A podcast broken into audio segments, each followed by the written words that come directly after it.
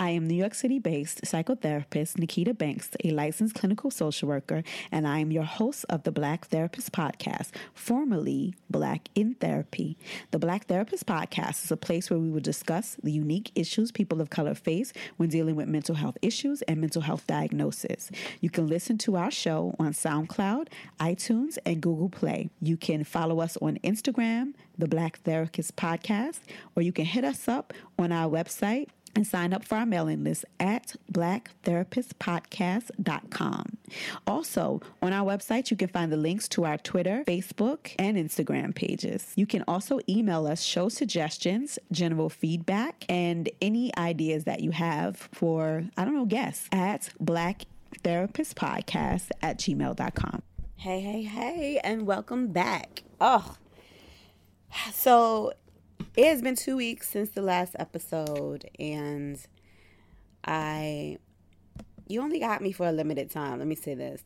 I've been working really hard on the Finding Happy course, Seven Steps to Relationships That Will Not Steal Your Joy. And in the middle of it, working on the workbook, I loved it so much, I decided it's going to be my first book. And so, ah, that has been taking up a lot of my time. Um, and recently, like a lot of people, when I've been doing a lot more talking and a lot more speaking engagements, people are like, well, when is the book coming out? And when is the book coming out? Well, now the book will be out very soon. And um, in terms of my timeline, I had other projects that I really wanted to get out this year, but um, it's nearly done. And I like let somebody read it my my my good good girlfriend read it and put eyes on it and let me know what she liked about it and just kind of this process of creating and using my abilities and my talents for um in this manner is very scary. I think I've mentioned that before. I think I feel like last few episodes I've just been talking about the fear of just doing things that have been placed on your heart. And being a writer is something that I've always wanted to do. It's what my undergrad is in, it's part of who I've always been. But sharing things with the world has not always been easy for me. And so I need a lot more time to create and do that. That said, uh, you guys should have some contents and some shows that uh, we will have out for the next few weeks. I say maybe at least another month, at least through June. Um, maybe through the end of August. What I'm doing is re releasing some of, of the content that I've shared on other platforms, some of the interviews that I've done over the the years or most recently this year. Uh, some of the other stuff that I've done previous to this, as well as some webinars that I've done for other people. I've done some things in Tiffany Aliche's group, the Budgetnista.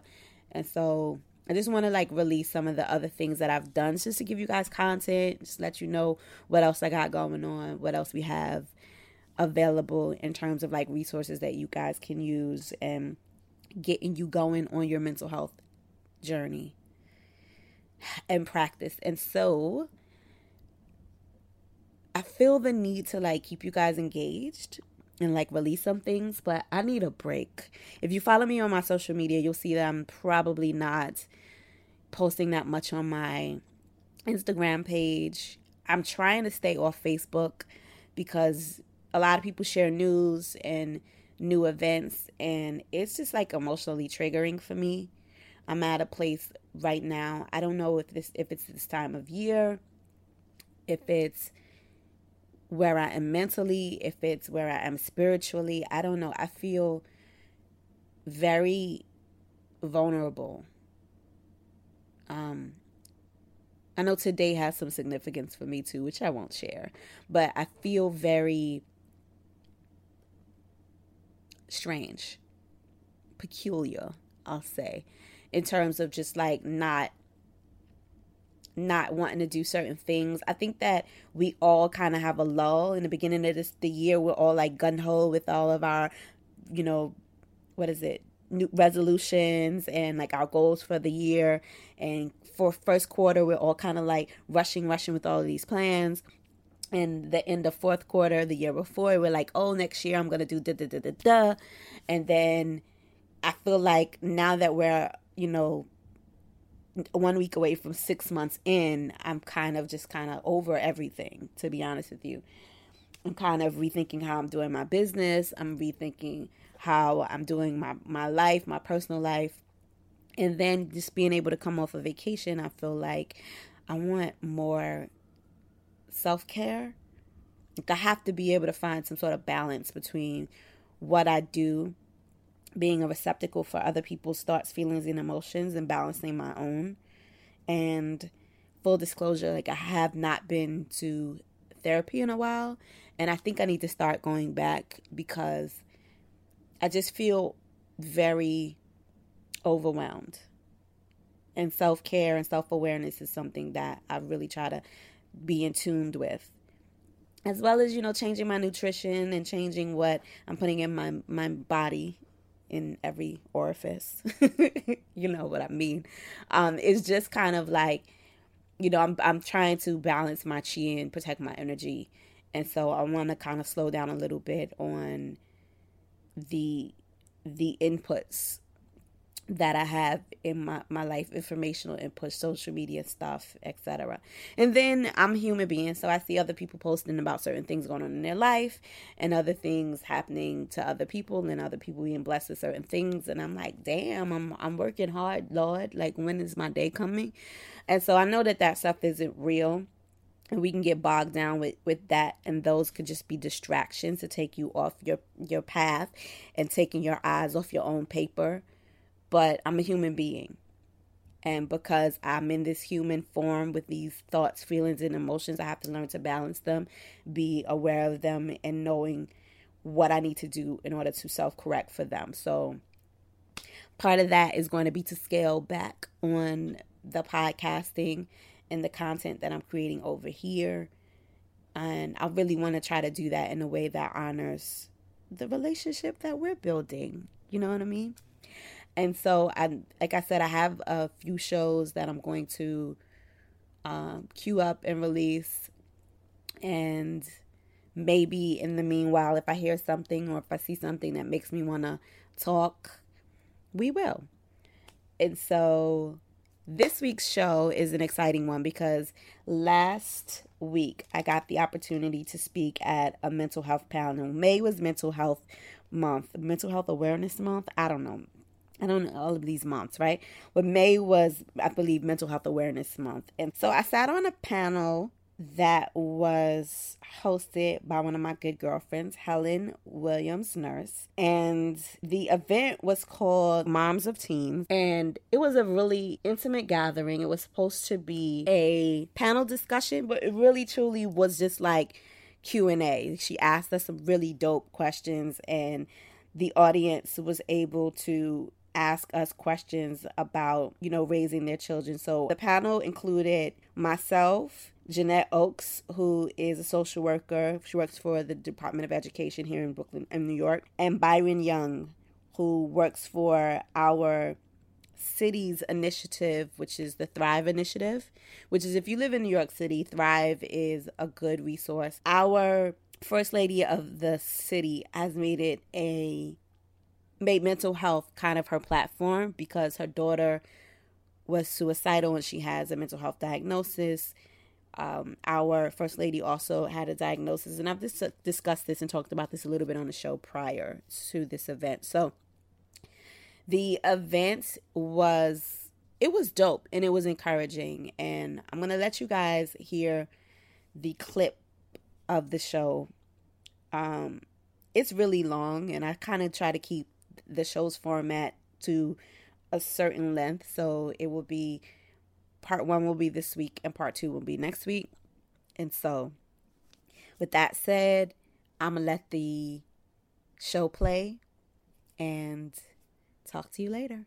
Moms, I'm calling. I call it moms of teens because I'm a mom, and you know I know a lot, lots of mommies, and that's who my network is. Um, going forward, parents, period, um, uh, can come to, to these kind of discussions But um, so as I was saying, I was going through some things with my daughter, and I just thought, why not bring some moms together, especially for Mother's Day, um, to talk about. And May is Mental Health Awareness Month as well, so I thought it'd be a great merge up to to kind of have a discussion, an intimate discussion, to talk about things that we're going through with our children, and to get some people to have some support and to give us some solutions to um, some of the issues we might be facing. Um, so that's what it came from, and I have decided that I think I want to take this nationwide because I have friends all over the country who are like, "Oh my God, I'm going through it," da, da, da, and I wish I could be there. And I was like, "Well, you know, I might be coming to your city." So um, that's what that's what I'm doing right now. Uh, most people know me from my um, clothing business. I have a vintage clothing business, um, but more so than anything, I love bringing women together. Like that's my thing. about my girls about my mamas in any shape, form, or fashion that I can. I love supporting women in any way. I also have an organization called She Better Her Business. And it's for stay at home, it started as for stay at home moms who wanted to start their own business, but it just became for moms and women who wanted to start their own business. And um, every year I was, I was granting a stay at home mom just seed money to start a business. Um, but what I found was the stay at home mom few years ago became really scarce. So what I started doing with that grant was granting it to a young woman going to college for books or whatever. So it's kind of my background and my spiel, and um, yeah. So I want to introduce the panel, and they can each talk a little bit about themselves and how I um, envision this going. Is that they talk a little bit about what they do, and then I had just some general questions, but you guys can at the end ask questions if you want this is an intimate setting, so it, I think it's gonna read more like a dialogue between us, uh, between us, if that's good for you guys. Okay. So first, I'm gonna introduce Miss Nikita Banks to my left, and she can talk a little bit about what she does. Hi. So my name is Nikita Banks. I am a. One second. Can everyone just silence their phones? Just so okay.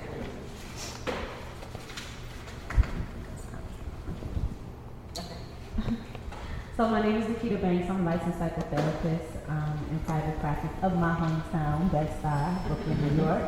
Uh, my office is 1118 Bedford Avenue, which is up the block.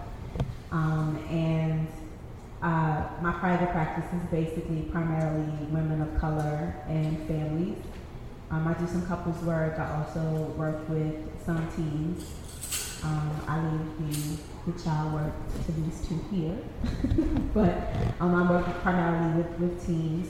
I think teens are a little bit more pliable um, because they're at, at the phase in their lives where they are kind of stepping out on their own and trying to discover themselves and who they are in terms of moving away from the family as opposed to child work, which is just a lot of people wanting us to come in and fix their children without understanding that the child, the child is a symptom of something that's broken in the family, and the whole family needs to heal. And um, so I, I don't really work too much with younger children, no more than adolescents, but um, I do work with teens, mostly teen girls. So um, I have a podcast, which is what I'm recording for now. It's called the Black Therapist Podcast. And um, on there, I am very transparent. Before I became a psychotherapist myself, I was somebody who suffered from a form of depression. And in getting healthy and conquering that, I decided that I wanted to give that to a lot of women who look like me. So, thank you. Thank you. Um, next, we have Dr. Byron Young. I'm just going to go in order the way they're sitting. And you can tell us a little bit about Sure. Thank you guys for having me. Very nice to be here. Um, my name is Dr. Byron Young. I'm a child, adolescent, and adult psychiatrist. Um, I also uh, do a lot of consulting and development of like emotional wellness uh, kind of curriculum and programming. Um, I'm from New Orleans originally uh, and went to uh, undergrad at Xavier, then medical school at Tulane, and then came to New York for residency and fellowship.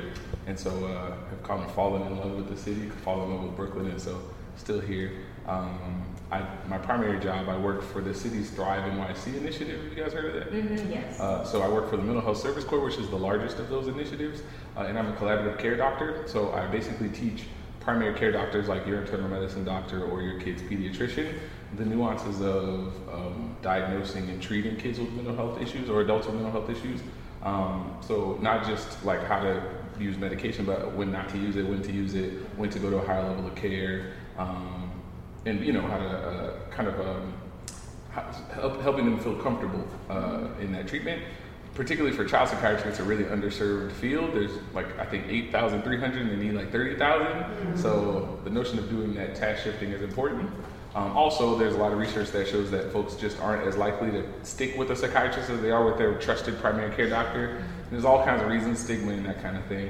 Um, but it's really fun work. So in that capacity, I actually don't see patients. I just kind of teach other folks. And I also teach um, some behavioral health clinicians, most of which are, are social workers as well, kind of uh, the nuances of psychotherapy. And so uh, kind of um, uh, helping to supervise that and see the primary care doctors in those clinics that I work in, which is every borough except for Staten Island. Uh, so that's fun work. And then um, I work actually right around the corner as a little part-time job. The Children of Promise. You guys heard of Children of Promise? Yes. It's a really cool organization that serves uh, the children of incarcerated parents. Yes. Um, and so yeah, so I, I, do I actually do outpatient psychiatry there. So see some families there um, in the uh, in that capacity. And again, uh, the consulting stuff is kind of something that's kind of new for me. So I've been having a good time consulting with like organizations like Google. Um, the city's Department of Health is, is pretty much where I started with that, and lots of fun projects. Um, so I'm having a good time. Glad to be here. Uh, Thank you for coming. Sure. And um, we have Ms. Jeanette Oaks, who will tell us a little bit about. So good afternoon. Um, I'm really glad to see everyone here. Um, October will make 20 years. I have worked in the Department of Education as a social worker, and within that role, a social worker in the school, which I really want to talk about in terms of giving services and coordination today, can have many different roles. Mm-hmm. Um, as a social worker in the school, I primarily work with kids who are in special ed, um, who are exhibiting behaviors where they're not able to function within a school setting. So a big part of my job is to help them look at different behaviors, working with families, to coordinate services, um, and things of that nature to make sure that your child can come to school, feel comfortable, and be academically successful. Um, and one of the things that I really um, enjoy doing prior to getting to the school system, I work a lot in preventive care. Know if you're familiar with preventive services, I should actually do it across the street. Brooklyn Community Services, and uh, that was basically working with a lot of families going into the home and addressing a variety of different issues. So I have a vast background. I've done a lot of things and in terms of working with kids who are struggling in any capacity. It's something that I do every single day. And I work with people like both these individuals that I'm sitting next to, psychiatrists, therapists, you know, in different services. So I'm hoping that we can kind of talk a little bit about that so you can get your child, or if you know someone the correct help. Um, that's really, really important. Okay. So, um, I wanted to, I didn't have any specific, specific, I have so many. Um, but first, what, um, what does a teen who is having mental health issues, what does that look like? And I'm asking that question because um, what I've found talking to some parents is that it looks like it's, there's a spectrum of, um, like some kids have depression and anxiety, and other children might have um, more severe kind of issues. So what could you just talk a little bit about, like in your experiences, what that has looked like, and um, yeah. And I'm asking again, I'm asking that because I know that a lot of us, um, even growing up, I've heard people say, "Oh, you all right? You'll be all right." Just you know, they like kind of brush it off, and then they'll say like how teens will exhibit certain behaviors, and they're like, "Oh, she's just acting fast. He's just acting this way, that way." But um, since I've been going through this journey, I've thought about it a lot differently. And a lot of times, I think those teenagers or children can be dealing with some type of mental health issues.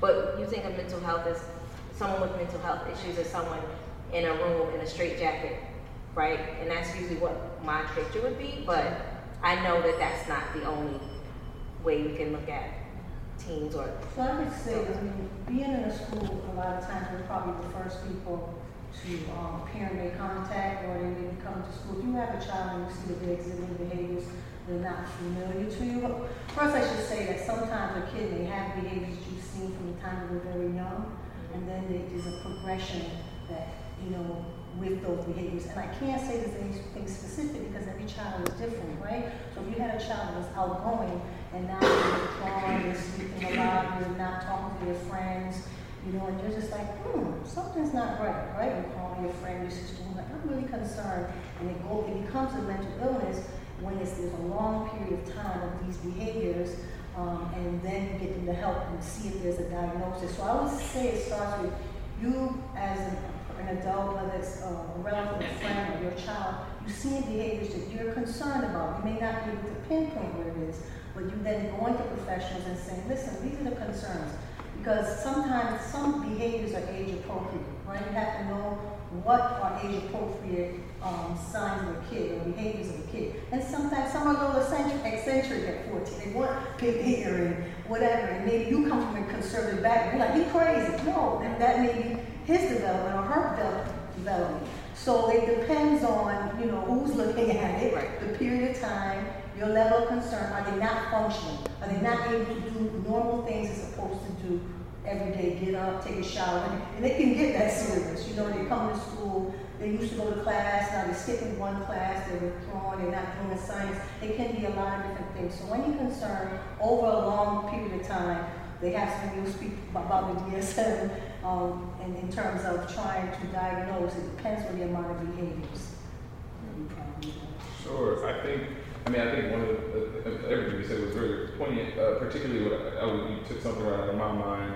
Um, the notion of getting in the way of functioning is really a big thing. And so if something is consistently getting in the way of your child's functioning academically, socially, uh, in terms of their ability to kind of engage the world, engage their relationships, and not, not just romantic relationships, but friendships and that kind of thing, um, then that's probably like a flag that you should probably inspect and see what that's about. Um, even even academic things like if a kid's failing class, like failing one grade, there's probably a reason that they failed, and you know whether it's like something you need to investigate in terms of like uh, a learning disorder or something like that, or if it's something like ADHD, something like depression, something like anxiety. Lots of those particular, lots of those um, diagnoses have lots of commonalities, and so you can't say that every kid who's failing school has ADHD, right? Sometimes kids who have depression or anxiety can have the same kind of intentional struggles. And so I think uh, that's something to know. I think, you know, I think more than anyone, parents and particularly mothers, I'll say, are quite savvy at knowing something's off, right? And so lots of these disorders start, I think there's a stat that says 40 uh, 50%, 50% of mental health disorders start by age 14. So like right, so these things start in the kind of adolescent time period. You can see anxiety a little earlier, but you know something's changing, something's different, and so I think the notion of like just seeking to get even just an evaluation is something that's really powerful. You, oh yeah, you. Can we? Yeah, yeah, yeah. Why not? Okay. Yes. Like for example, I, I feel sometimes our schools have, have failed our kids, mm-hmm. honestly, because mm-hmm. I have a child that it was around age three, something was different, mm-hmm. and again, like our people tend to say, oh, nothing is wrong. Even her own pediatrician was like, she'll grow out of it, but I knew there's something wrong. Mm-hmm. After, for me, I didn't know about autism or anything like that, but it just seems like I lost her after she got her first, um, her first, um, what do you call it? So thank God I have a savvy girlfriend, sorry, sister who works in the school system in the DOE who's a psychologist get her evaluated. So I did get her evaluated, and then there in the early evaluation, they did say, you know, that she has, you know, um, she's in the spectrum, that she, okay. But DOE also said to me she would never be any, like, not be anything, but the way they said it was like this, it wasn't going to go anywhere. Like this, where she is is where she is, and like you say, so thank God, let's fast forward to my child now who plays, who's a who's a acclaimed guitarist with with with um, with Lincoln Center.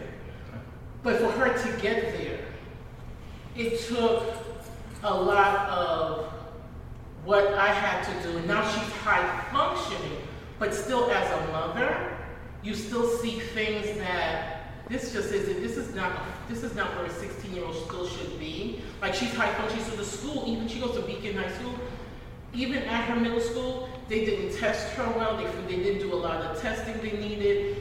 And still now, though she's high functioning, and I'm hearing that a lot of times girls tend to fall in the back burner.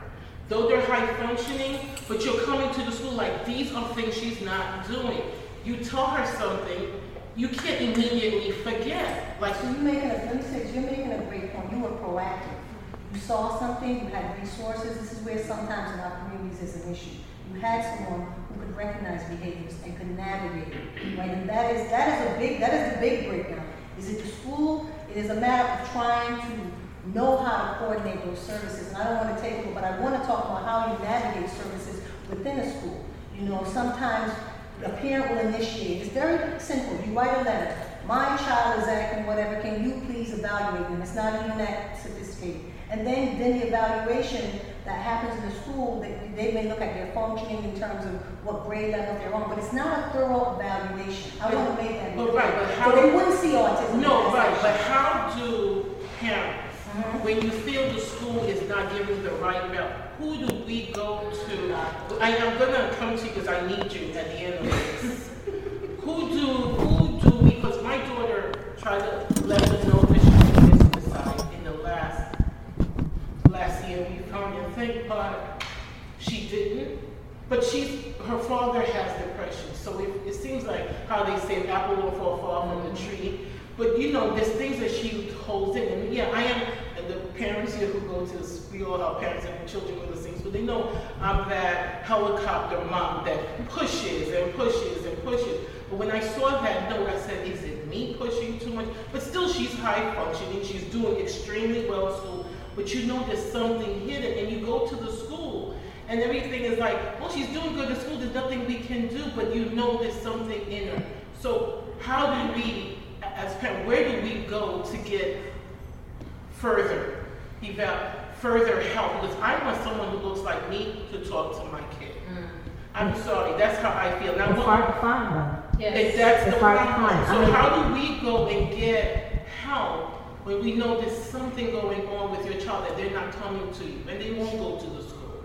So it, it's up to us as parents. Um, as I, I, I stated to her before, so I used to teach. I say I'm a reform teacher, but I just teach in different ways now.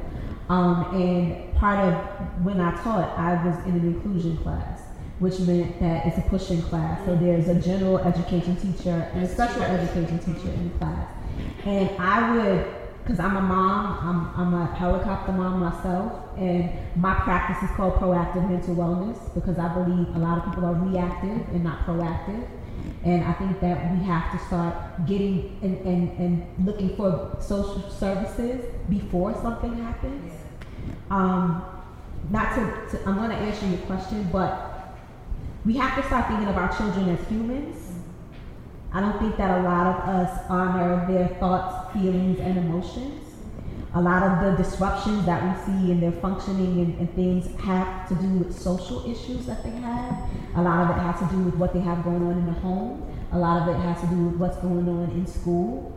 Um, and, you know, to answer the original question is if you see something that is out of norm or their function is, is lower, you may want to find somebody outside of yourself for them to talk to.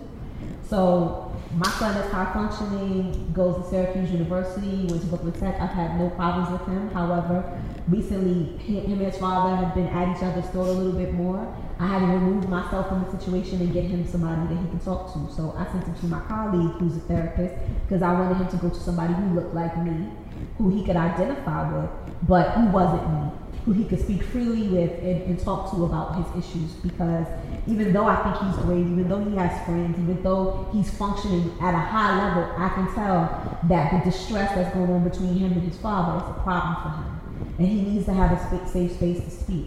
So, to get back to Helen's original point, there are two types of, of people in this, this world people who have mental health issues and people who have mental health diagnoses. Mm-hmm. Not everybody has a diagnosis, but all of us have issues. Wait, that was something else. Hold on, can you say that again? Yeah. okay. Again, um, you know, there are two types of people in this world: people who have mental health issues and mental health diagnoses. Not everybody has a diagnosis, but everybody has issues. And all the issue is is it's it's something that is going to happen to you that is going to um, impact your life in some way that is beyond your skill set to deal with them. And whether it's death, whether it's loss, whether it's a job, whether it's divorce, whether it's having a baby, whether it's a life event, change, sometimes joyful things stress us out. Right? So we have to we have to understand that if, if we as adults with all of our life experience go through these emotional changes, imagine what that's like for our children who don't have that frame of reference. Yes. So then my question is that, what about when the mental illness is on us? And we not, we haven't necessarily been diagnosed, mm-hmm. but we go through our own funks Right. or pressures of being a parent or the guilt that we're not doing enough. Mm-hmm. You know, I, I put a post a couple weeks ago that I don't think, I haven't been diagnosed with mental, mental illness, but I know that I go through uh, maybe twice or three times a year where there's a week or two at a time where I'm in a funk and I'm in my own depressed state. So my question is, then what advice, if it's not the children who are going through it, but it's the parents, how we can go through our own mental disturbance and still parent? Well, I want to say it's great that you are, you have that awareness, right? Because most people don't even have that awareness. And you're the person that's in charge of trying to keep this family together. Right. And I can't stress enough how important it is, whether it's you or you have children who are struggling, for you to get help. You know, when you're on the plane and they say if it's going down, you get your mask, right? You can't help anybody if you don't help yourself. Yeah. So it's important for you to, you may have recognized that in yourself. There's a lot of help out here. You go and talk to somebody, you know, so you could at least speak about the That's things not in the you've budget. seen. But Okay, let me, then she can, let me say something. Yes, It is in your budget. yeah. Because if you if you don't pay for it today, you'll pay for it later. And and, and and what we refuse to invest in now costs a lot more later. Yeah. So I didn't I didn't intend, intend to tell my story, but um, eight years ago I was eight, I think it, maybe about eight or ten years ago I was was dealing with dysthymia depression. They know what that is. You guys, I call it like a touch of depression. You know, like a, right. It's not. It's not. It's not where I couldn't function. I can go out. I can laugh. I, I had I had periods of joy, but for a long time in my life it was just dissatisfaction. I was unhappy. Our feelings are our antenna, and they let us know this ain't it.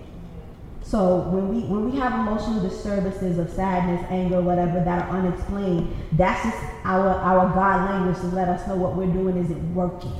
What you're doing isn't working. And so what I had to do, I told my mother. My mother said to pray. Thanks. Like I didn't grow up in church and didn't pray every day to, to take this thing up off me. Right? I got up. I taught you you, you people's children while I was depressed. Right? There, there was one day that I had such a bad day. I'm, I'm, uh, I would be ashamed to tell this story if it wasn't true. But I cried in between classes and teaching people's children, and I taught one class with glasses on, like sunglasses on, because my eyes were so swollen. And I told the children that my father died. And I had a black woman principal who she just stuck with me, and she was like, you know what, we got you. After telling my friends, I realized that oh, my friends were all depressed and unhappy with their lives, and they weren't satisfied in their relationships. So it all seemed like normal to them when I was like, when my real life comes, I'm not gonna do this in, in this anymore. When my real life comes, I'm not gonna be in this kind of predicament again. But they thought I was crazy because I was talking about this imaginary life that I now have, right? And so I went to my doctor, and I every year around my birthday I go to my doctor's appointment, and I asked her for like fifteen thousand other doctors, and we slipped in there. Oh, I think I need to, I think I need to therapist. And this is my my doctor who's been my family doctor since I've had my son, because I didn't go to the doctor before I had my son. GYN, that was it. Um, that's another thing. We, we too have to start taking care of ourselves, teaching our young daughters to take care of themselves. And, and so our sons to go to the doctor and take care of themselves. Our husbands, right? So um, I said I I have I need a therapist, but black people don't do that. And she said, "Well, isn't it isn't it good you're progressive?" She's French. She's white French lady. She's like, "Isn't it good that that you you know you're progressive?" So she gave me a script to uh, some medication. I went home, told my girlfriend, like we all do. Girl, I went to the doctor. I asked her for this, this, this, this. I told her I think I need a therapist. And she was like, "Oh, you gonna really go? And I was like, yeah. And then she gave me some medication too. And she's like, don't take that medication. Don't take that medication. I was like, I already took the medication. Because I was willing to do whatever I needed to do to feel. Right. Yes. Right. I was literally functioning. I was I was getting up in the morning and going to work and getting my son to school and going to bed. And I would come home and make his dinner and go to bed. Like I was I lived in my bed. And it wasn't functioning for me. And I was like, I'm too young to be this tired. I keep complaining about that. I'm tired, I'm tired, I'm tired. It was depression. So I took the medication, I was up. And I'm, I'm, so I'm like, wait a minute. But I get nauseous off everything. So the side effects. And then I thought to myself, my doctor is a great pediatrician. But she ain't no psychiatrist. Like she don't know extra training. She just giving me stuff because a lot of times when our doctors, especially she's known me for 20 plus years, she just wanted to make me feel better. She would do whatever she could do to make me feel better. She didn't want to see me crying every year on my appointment. So she gave me a, a, a therapist to speak to. And I sat down, this little Jewish man, and I was like, what am I doing him? And he, he grew up in the projects. And he was hood as any, anybody in this room. And he sat down and he said, I'm going to listen to your problems. And I, I use this now in my practice. He said, I'm going to listen to your problems. If I think I can help you, you get to stay. Nice. If I don't think I can help you, I'm going to find you somebody who can. and then I was like, all right, cool. So I may never have to see him again. I'm just going to tell him everything. And when I got finished, he says, um, I think this is workable. He said, I just think you got you, you got a lot of things going on. We can work this out. And I said, okay. I still slept every day, all day. At this point, I was kind of working inconsistently, working around my, my sleep schedule. Mm-hmm. But I made a, a, a point to go to my therapy appointment. If I missed, if I was late, he was on the phone with me. What's going on? Where you at? What's going on? And it held me accountable. After a few years of going to him, I was like, you know what? I feel so much better. I want to give this feeling to other people who look like me. He said, I think it'd be great. I thought I was arrogant. I thought I was crazy. I, I'm, still, I'm still battling with it, but I wanted to feel to get it to other people. What I noticed is that my friends noticed a difference in me.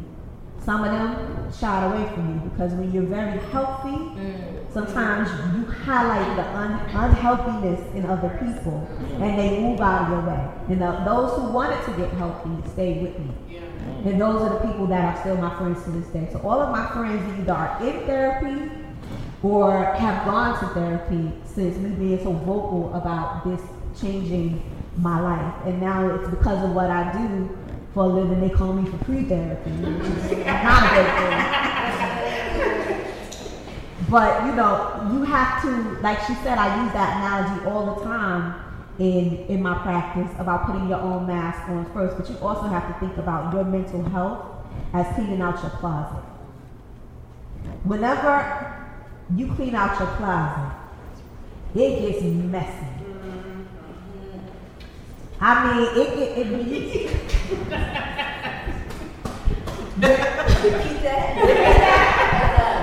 Whenever you are cleaning out your closet, it gets messy. I just cleaned out mine last week and I wanted to hurt myself. Please don't lock me out. But I wanted to hurt myself because I was so tired that all I wanted to do was go to sleep. And then and then what do we do? When we clean up uh, cleaning out our bedroom closet. We end up throwing all that stuff on the floor so that we can go to bed and come back to it later. Sometimes you have to rest in between and come back to it later. And it took me about two or three days but now my closet and my room is clean. Like your mental health and dealing with your issues is going to get messier before it gets clean. But you have to be committed to the process. I was thinking, listening to you, sometimes you're right, in terms of trying to find a way out be difficult, right? And it is hard, you have children, I I don't know your situation, but money can be an issue. Some um, of the schools, like NYU, they have students, right, who are, maybe they may be in medical school, um, like everyone here, I, I've accessed care, when I was in, in undergrad, I went to therapy through the clinics, right, which was provided to me as a student, but they, they work with people in the community. Some pick therapists have sliding scales, okay, where they will look at your income, um, and then you can charge accordingly. But I think what's really important is that making it a priority. You know, you're in the driver's seat of your family, Yeah. so you can't afford to fall apart, right? I'm looking at you and I see you like, oh Lord, I, I get it. But there, there are resources, so look for someone that has a sliding scale, or at least look to NYU, like I said, no, you have gone there. It's, it's a student, like some, everybody starts somewhere, mm-hmm. you know, and it's better to get some help and, you know, nothing wrong. And then maybe with time, your income gets better, you can get a different therapist, you know, but it's important to just start and just go and, you know, really figure out what's going on. I think the self care piece is really important, and it's something that we always say we're going to do, but it somehow gets on the back burner. And I think so. I think really making the realization that your mental health is at the root of everything. So financial health is important. Yep. Uh, you know, your kids being alright are important, but the mental health piece is at the core of how you like see the world and how, how you kind of interact with the world. And so really being very intentional about every day making that a priority. And so whether that's like simple things like going to take a walk, going to you know do something you like, yoga, exercise, whatever. Those things are really important. So it can't be this cliche like oh, because every time when we say self care, and everybody's like ah, but then you walk out the door and nothing changes. And so it's definitely has, has to be a situation where you kind of come to a new understanding of how things go. There's so many issues from like how our parents parented us. Like there are some situations there where, where things weren't always appropriate, right? And, and recognizing that just because you came out okay, right, you want your kids to thrive, right? You want to reach your level where you thrive too. And so I think there has to be a real understanding of that as well. Um, I think with the therapist thing, there's a number. Um, New York City has NYC Well, and so I think the number is one eight eight. 1888 uh, NYC Well. You can also Google NYC Well, it'll come up. But you can, you can, oh, we have some on it. Oh, so you can call NYC Well, and NYC Well for pretty much any issue you're thinking about around mental health, and they should be able to, able to help you find someone like a sliding scale therapist, like she spoke about. There's also a website called uh, Psychology Today where you can find therapists and you can um, put in, uh, you and you can put in your insurance, and it'll help you. And if you have, zip and it'll help you find people who take You your take your insurance. insurance. So, so those are really good ways to do it. But I really do think there has to be something where, like, even if you have to put it in your phone as a reminder to repeat every day, self care, self care, self care, self care. Take, take it Because I very think seriously. there's an issue, especially with us when, when we're, when we when we had teens, that means that we're already in our 40s, Mhm. going towards our 50s. Mhm. So not only are we dealing with having teens, but we're getting ready to go through the change. Yes. And I am, I don't know if I'm going through it yet, but I feel like I'm emotional over everything. So I, I don't know if anyone else is dealing with that, but I, I without crying, I feel like I take, I, feel, I, I am a good mom, but I still, in being a good mom, feel like I'm not doing enough, especially with a kid in college who's a great kid, or especially when you got good kids. Mm-hmm. You know what I'm saying? It's like when you got good kids and your kids aren't challenging, and, and you're not giving them all that you can. I'm dealing with that, and then it's the the innate, the the the other component where, like you said, we're doing different from our parents, and we're teaching them that they can be all that they can, and then they got this self, um, what is it? We not enable them, but they got this self like entitlement shit that's going on. so my like my son said to me, he's in school, he's finishing his his his uh, fourth semester at Binghamton, and right now both his parents are financially struggling, and I said to him, I said, this is temporary. I said, this is this is this is not our future. We doing the best we can do. His response was, if this is the best we can do, then I'm scared for the future. Wait, wait, wait. And so, I- and so, this was last week. but, but, but see, we are, we are raising people's husbands, and we are raising people's fathers. Mm-hmm. And so, what we have to do is we have to. There's a saying that that black women love our sons Raise up. and raise our daughters. So my son, the, the, the issue in my household is that the father decides that he doesn't want to pay for my son's last year of college. And I said, we've gotten you this far, you will do it out. You won't graduate if I have to pay the money by myself. Not that I cannot afford it, but why should I have to? Because year after year after year, I've been instructing you to be able to be self-sufficient and to fly. So if the rug could be snatched out from under you at any given time, you have to be ready to do what you need to do to get what you have to get. He is a man. And it's only but so much I'm going to be able to do for him if he cannot do for himself. And if you don't want to listen, listen. I'm going to give you some direct instructions on self care, especially since you mentioned that you go through going through the change. Make an appointment with your pediatrician. I mean your pediatrician. Make an appointment with your doctor. Explain to them what's going on with you. You may need to see an endocrinologist to check out your hormone levels. You may need to figure out whether this is psychological or physiological. Deal with that first. That's your first step. You have insurance, you can afford to do that. Like you said, if you have insurance, there's somebody out here that is going to take your insurance. If you don't have somebody that out here that's going to take your insurance, you could call New York City Well. You could also go to Midtown Community Court in Manhattan. You could also go to Red Hook um, Mental Health Court in Brooklyn. They have um, drop-in centers where you can go and see a therapist for free 99. Free 99. Okay? Um, in my in my course, I teach a mental health course. It tells you what happens during the first intake, what happens with, during your first appointment, how to support somebody who's going through mental health. Because I was getting all of these questions, and I don't have time on the phone. Answer them. so if you text "Get Happy" to six six eight six six, the course will be directly to your phone. And it's an online course. And in there, I talk about seven ways you will be able to get a therapist. Some of them are paid ways, some of them are free ways. NAMI, N-A-M-I, National Alliance of Mental Illness. They also have drop-in centers in there. Usually, their courses, their, their therapy is free. And it teaches you when you have NAMI is a great organization because let's say if you find out that your 14 year old, 12 year old, 20 year old, 40 year old has a mental illness, they will provide you with understanding on how to deal with it. They will teach you about that that illness. But first you have to find out if it's if it's a physical thing or if it's a mental thing. And even if, because it is a change in life, you may need somebody to speak to because it means a lot to a lot of different women to no longer be able to bear children, to no longer, you know, be young and desirable or whatever you think that that milestone is. Like it means a lot. You know, to, to be 40 and look great and be middle aged. You know what I'm saying? Like it means a lot. So I would suggest that you go and speak to, to a therapist at some point.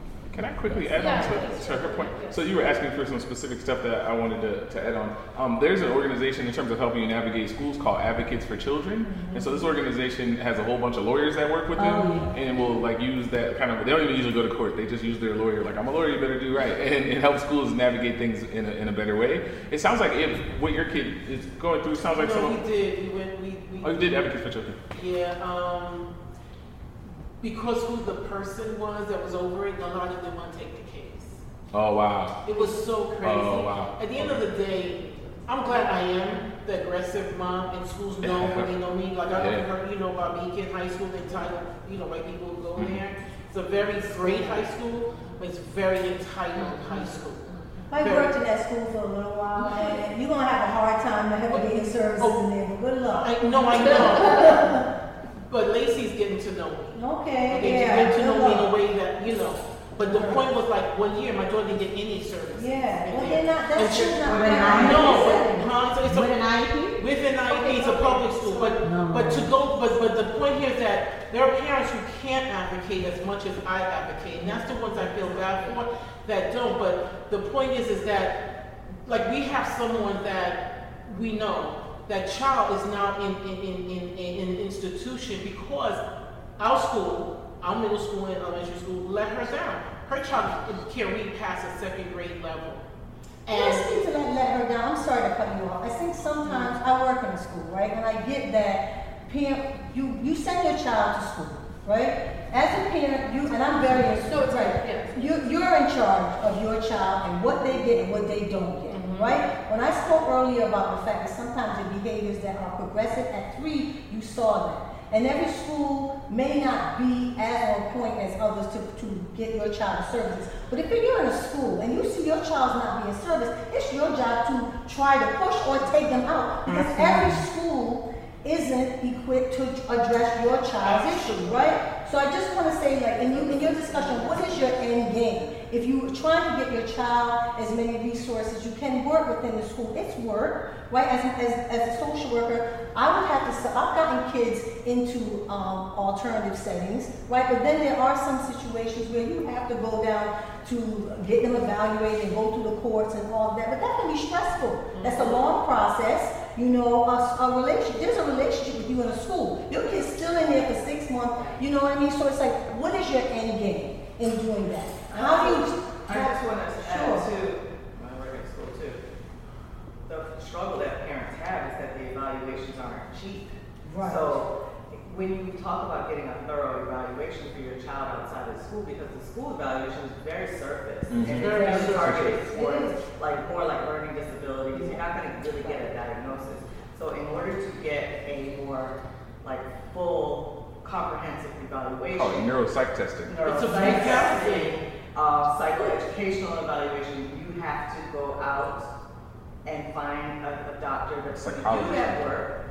However, a lot of them do not, Take that- insurance. that's not covered under insurance.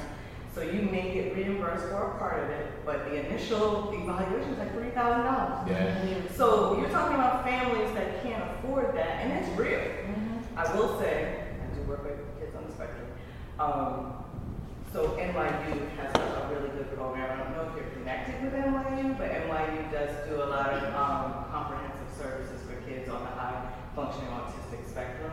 So your child is in high school, so they're a little too old to get into a school-based program at this point, unless they're in the ninth grade. No, she's Um, however, the NYU does have all these studies. Hey, hey, hey. So you heard part one of uh, the audio from the event where myself, Helen Williams Nurse, is moderating, and Byron Young, MD, is there, as well as Jeanette Oaks, LMSW. And tune in next week for the conclusion. Sounds like a soap opera, but tune in next week for the conclusion of the interview. And if you want to see the video from the interview, it's going to be up on our YouTube page. Uh, be well.